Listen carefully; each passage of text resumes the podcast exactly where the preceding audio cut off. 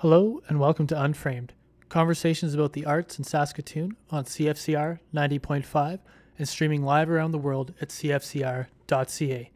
I'm your host, Cole Thompson. Tonight we are very fortunate to have as our guest Todd Gronstall, a Saskatoon-based artist who has just undertaken a 4-week residency program at the Kenderdine Art Gallery at the University of Saskatchewan. During this 4 weeks, Gronstall has developed an exhibition entitled Saskatchewan Maritime Museum. Through the incorporation of Todd's own art objects, as well as objects from the University of Saskatchewan archives, Gronstall has created a fictional maritime museum which provokingly, and often with a grain of humor, investigates Saskatchewan's maritime history. Gronstall creates and weaves his own historical narratives throughout the objects in the show, and investigates notions of creating history. The residency and following exhibition are curated by Leah Taylor. The exhibition opens on June 16th, with an opening reception at 7:30 p.m. at the Kenderdine Art Gallery. Todd, thanks so much for coming on tonight. Yeah, man. Thanks for having me. Let's just dig right into this. Saskatchewan Maritime Museum. There's a lot of humor, a lot of paradox built up in that. What's going on with this residency, with this exhibition? Well, I had a meeting with Leah about just what I'd been working on. I hadn't really met with her since I got back from art school or Vancouver. And she wanted to just see what I'd been working on. I had some work for the OSAC show, Futures. Okay. And it was related to some of the work that'll be in the show at the Kenderdine. And she really liked the museum she liked the museum project because she had done a lot of archival work with her master's when she was studying away. And she thought it lined up with maybe a project where they were considering using the archives as a sort of a cross pollination of creativity with the Kenderdine at the U of S. So great. So is this a project that has been brewing for a while then before your discussions with Leah? Like what were sort of the initial? I did this project, like I did a version of it probably in 2014 or 13 as sort of like a one-liner, like it was a little hut that would be like a roadside museum or something, and it was about 10 square feet or 15 square feet, and it only had 2 artifacts in it, and the joke is sort of like that we don't have a maritime history, and that this person just really wanted to place their stake in kind of anything to put their little community on the map, so they invented this maritime museum and then invented the stories and the artifacts just so they could sort of feel grounded, because the prairies, you can feel a little isolated or a little out to sea, for sure, to borrow a pun. Right. So you're starting with this small museum, this one-liner, and now you're embellishing it, you're making it bigger, you're using the archives. What sort of other work are you doing to make this bigger? So you're using the archives, but then also adding more components to the museum. Yeah, there was another project I'd been doing that was sort of like a paramilitary spoof about a ski jump that we have in Saskatoon, was disassembled in the 70s, and my take on it was sort of like this paranoid perspective of like, okay, there's a ski jump on the riverbank. What is this actually for? So I imagined it was for a missile projectile launch to quell enemy attackers who would come up the river during World War II. And so that was a separate project, but then just through talking about it, it's like, well, obviously, like a military installment on the rivers, a maritime project. And then I knew this was coming, this whole project, and I took those thoughts and I did a residency in Banff for March. Okay. So the whole time I was there, I was considering that I have this maritime museum project coming up. So anything I would work on or make, I would sort of keep that in mind. And then that's when I came up with I wanted to make a bell helmet, like an old-timey dive helmet, because they had a bronze forge there. Okay. And just through sort of accident of timing, I couldn't use the bronze forge, and we didn't have any material I wanted to use, so I ended up making it out of foam core and duct tape, which is also kind of funny because it's... Yeah. It would fall apart in the water. Exactly. So, and it floats probably too. So there's a lot of humor built up in your work then. That seems to be a very common thread. With this museum, though, you are creating a lot of these humorous narratives. Mm-hmm. Where do you draw the line between what is true? Because obviously the ski jump is something that really did exist mm-hmm. on the Saskatchewan riverbanks. Where do you sort of... Are you trying to merge these stories? Are they sort of always blending? Are you just sort of placing yours on top of them? How do you feel like that process works for you? I think that maybe because these stories and objects and things about Saskatchewan are, first of all, they're so new, mm-hmm. and they're not known by anybody outside of Saskatoon, mm-hmm. that it's sort of like subversive game where you can make up whatever history you want. I've explained these to people who aren't from here, and they all totally believe them because right. they just sound so ridiculous that people will assume that you're not lying to their face, I guess. Right. But yeah. So I mean, over the course of this 4-week residency, you've obviously had people popping in at the gallery asking what's going on. Have you noticed a pretty distinct difference in opinion between people who are from Saskatoon or are familiar with Saskatchewan and people who are from outside of the province? Have you noticed any difference in that?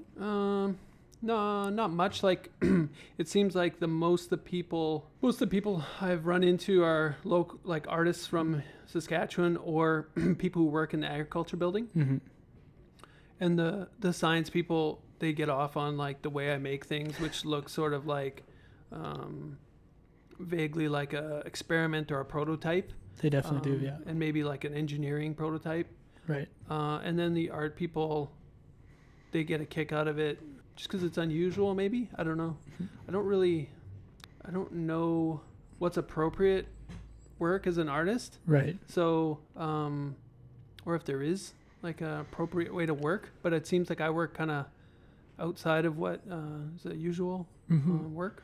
Is that, I know just from some of your previous work where you referenced a lot of Saskatchewan figures or people who might be known locally. Is that something you're conscious of when you're creating? Is it something that, like, is it a reference to Saskatchewan, or do you feel like your audience is maybe more directed at Saskatchewan people? Yeah, I know what you mean, but I think when we were talking the other day mm-hmm. And we were sort of like gathering ideas to give John for the artist talk. Right. And it seemed like all of my influences were Saskatoon, Vancouver, Western Canada, mm-hmm. you know? So I think I just look, I'm just inspired by what's around me, I guess, okay. or, and then the local thing, I did it because I thought it was funny. And okay. then I haven't really considered an audience. And I don't think you necessarily have to. I just, you know, yeah. I was wondering if you're conscious of that in this, because yeah. these narratives are they seem very based in a certain place, a certain geography. But maybe to backtrack even to the Banff residency, what mm-hmm. sort of initiated that whole process for you? Was that something you had always wanted to do, or something that came about in the last? Because you just went in April, correct? Mm-hmm. Yeah. I had, I just applied because someone forwarded me the link. Mm-hmm. And I didn't really know what to expect. I hadn't really researched it much, but it seemed like it'd be a great opportunity to make work focused and mm-hmm. also just meet, you know, other makers and learn skills. Right. So, yeah, that was a really great experience for that. Like, it was like going to art school, except they treat you like an adult and they facilitate you. Right. So yeah, that was awesome. And a good portion of your work for this show was developed during that residency, correct? No, just that one lead work. Piece that, okay. That bell helmet piece. So most of these actually predate the residency? No, yes. Like, there's the one major sculptural work is sort of like it's a boat, but it's sort of formed, looks like a submarine. It's supposed to be like a sort of a scientific research station that this okay. character pedals up and down the river, sort of collecting minerals and plants so he could sort of use them to, you know, invent cures for illnesses right. or whatever. This guy is just sort of like this Elon Musk engineering genius. Okay. So this is his little like mobile science unit. So you're creating these narratives around the objects. Are the narratives something that sort of evolves as you're making them? Is this something you have in mind ahead of time and you're sort of creating the objects to sort of fill in the narrative? Or how does that, where does it start? What kind of comes next? Usually I get like a initial idea that I get excited enough to start working on. And then while I'm building, like, you're familiar with my work, so there's a lot of like small pieces that need to be manufactured. Yep. And a lot of sort of, you could say, tedious sort of procedures that go into making parts. And that's when I kind of like daydream about my characters and my the narrative. And then that gets me excited to keep working on it. So it kind of like, I build in spurts and then I like make all the parts and sort of dream up the narrative and then build. So repeat. So these texts, these narratives, they will be on display in the exhibition, or portions of them will be. Is that part of the plan for that? Yeah, we're gonna have like little like a paragraph or two. Okay. To leave it kind of open ended, so that people can either fill it in themselves or yeah. Okay. And some of these narratives, they're very fantastical. They got a lot of humor built into them. Very, very creative. But some, if you don't mind, I'm going to read from one of your Instagram posts. Okay, here. Sure. All right. So in the post, you have a picture of one of your works. There's a rope, sort of nautical knot component in it. And the text reads, "Nautical knots, the resourcefulness and craft of the mariner innate in each gesture. This knot, known as farmer knot or grandpa knot, starts as classic over, under, and through knot. Then the hanging rope length is tied to anything nearby for extra security." So this, for someone from Saskatchewan especially, or familiar with this kind of thing, this isn't so far off from what actually happens. But yeah, it's still very humorous to think of it as agriculture or prayer-based thing, sort of conflating with these nautical ideas. And I think that's something that is very, I think is very apparent in the show, especially when you think of the ski jump, right? Saskatchewan wouldn't be thought of as having a marine history. Most people wouldn't really think of it having a alpine skiing history. Yeah. But these things are both conflating, right on the riverbanks. Yeah. Is that something you're thinking about a lot, like trying to almost twist the histories that are here into these nautical kind of histories?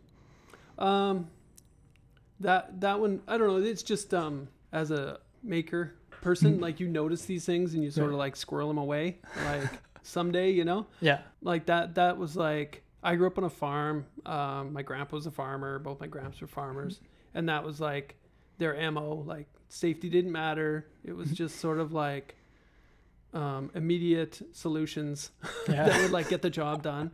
So that's where I was kind of thinking of that knot. Like, I have a friend, he tells me a story where his grandpa would tie it down with an extension cord, just anything to get this done now, Anything goes. And then the second part, you were asking about the sort of how people would be surprised to hear maybe these histories. Because some of them are, obviously, they're narratives and histories that you're creating, you're manufacturing this museum, but you're drawing from actual objects, actual events that happened in Saskatchewan history. And some of those objects and events seem almost, out of place in a sense, right? Like a ski jump, right? But it was truly there. Yeah. I don't know. The ski jump thing, like, one reason I like love it is, one, you wouldn't find that necessarily, in a place that wasn't full of really resourceful people with like, long winters on their hands to like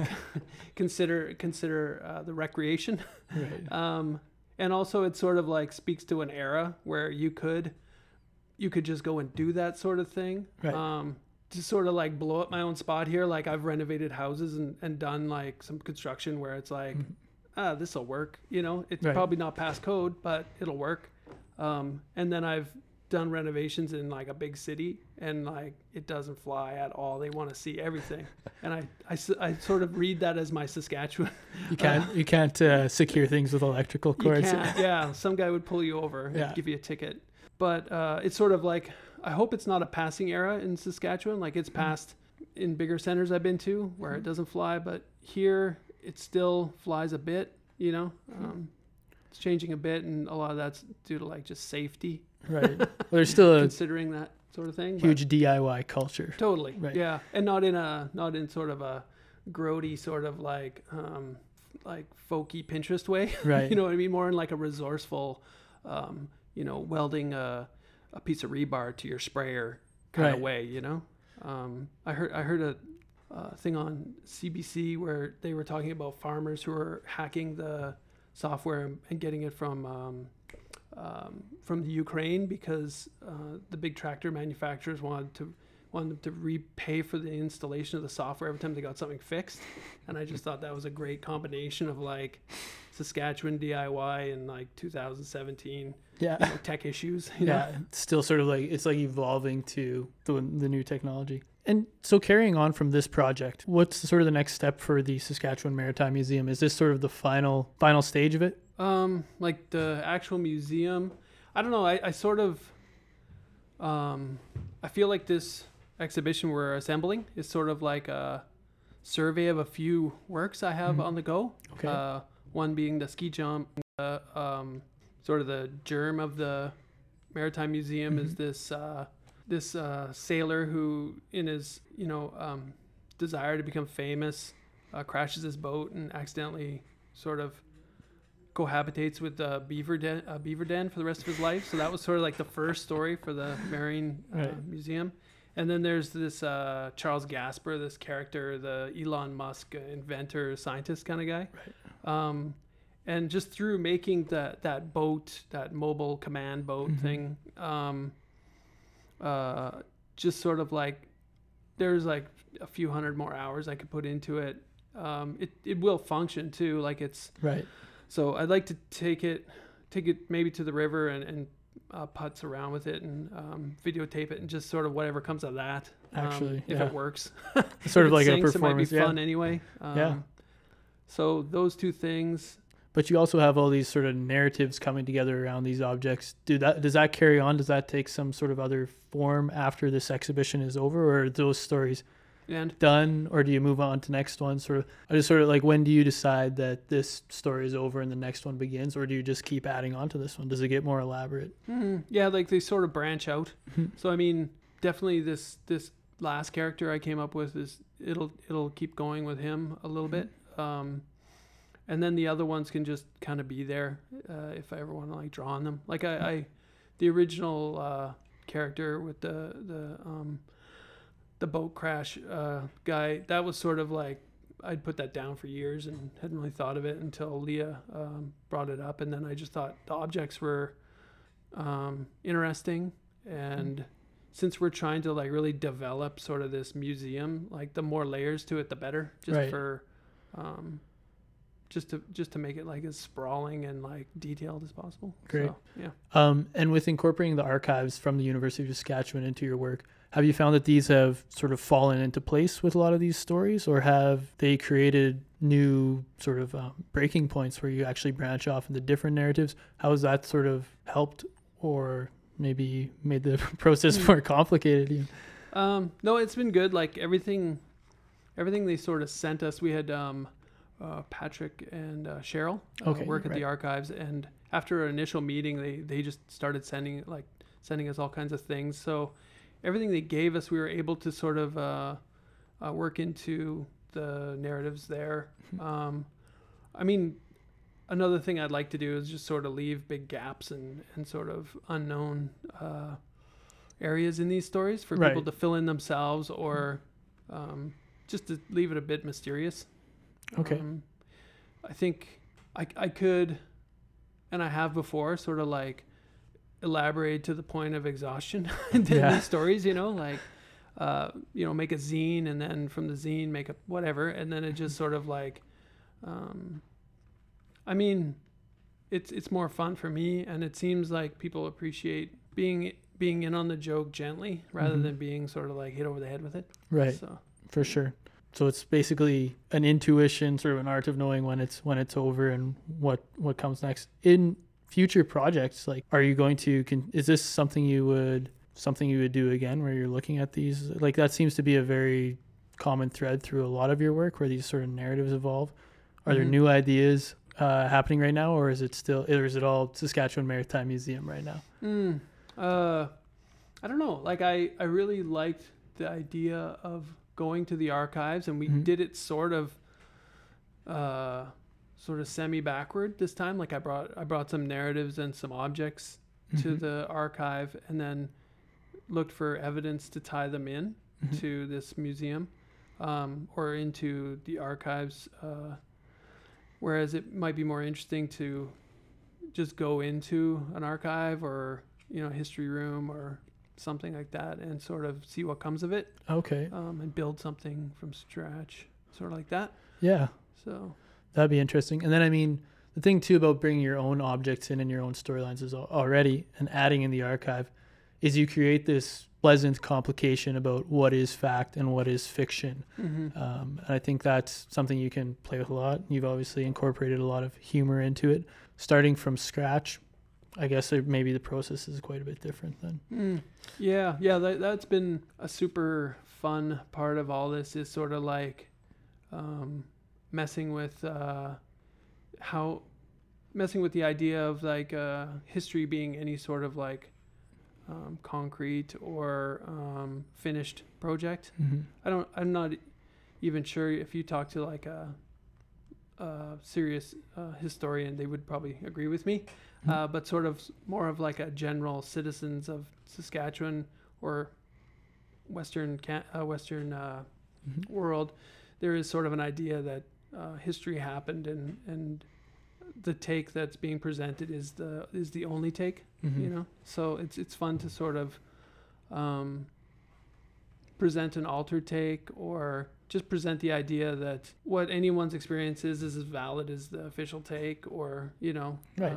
Family stories or wherever you get your history from is mm-hmm. completely as valid, even though it may not be recorded or, right. you know, that's the only difference really, is that it's not recorded yet, right. you know? So. Right. And that's part of what historians are doing right now, is interjecting these multiple perspectives mm-hmm. and looking for the unheard voices and these kind of things. And mm-hmm. Yeah, you're doing exciting. That with a very sort of embellished and, well, yeah. I mean that in a very complimentary way, but yeah.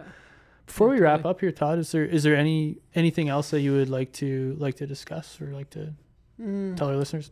Yeah, I don't I'm not sure it was air, but the show should be up at the Kenderdine until mid-August. Okay. And you're free to come check that out. Yeah, I think that's it. That's all I got on the horizon. Great. Well, like Todd said, the Saskatchewan Maritime Museum opens Friday, June 16th at 7:30 p.m. That's the opening reception at the Kenderdine Art Gallery at the University of Saskatchewan. Todd, thanks so much for coming on. Yeah, thanks for having me. It's been great. Thanks. Cool. And thank you for tuning into Unframed, conversations about the arts in Saskatoon on CFCR 90.5 or streaming live around the world at cfcr.ca. If you would like to find this episode or any other past episodes, please search Unframed Radio on iTunes podcasts or visit our website, unframedradio.com. Once again, I'm your host, Cole Thompson, and have a great evening.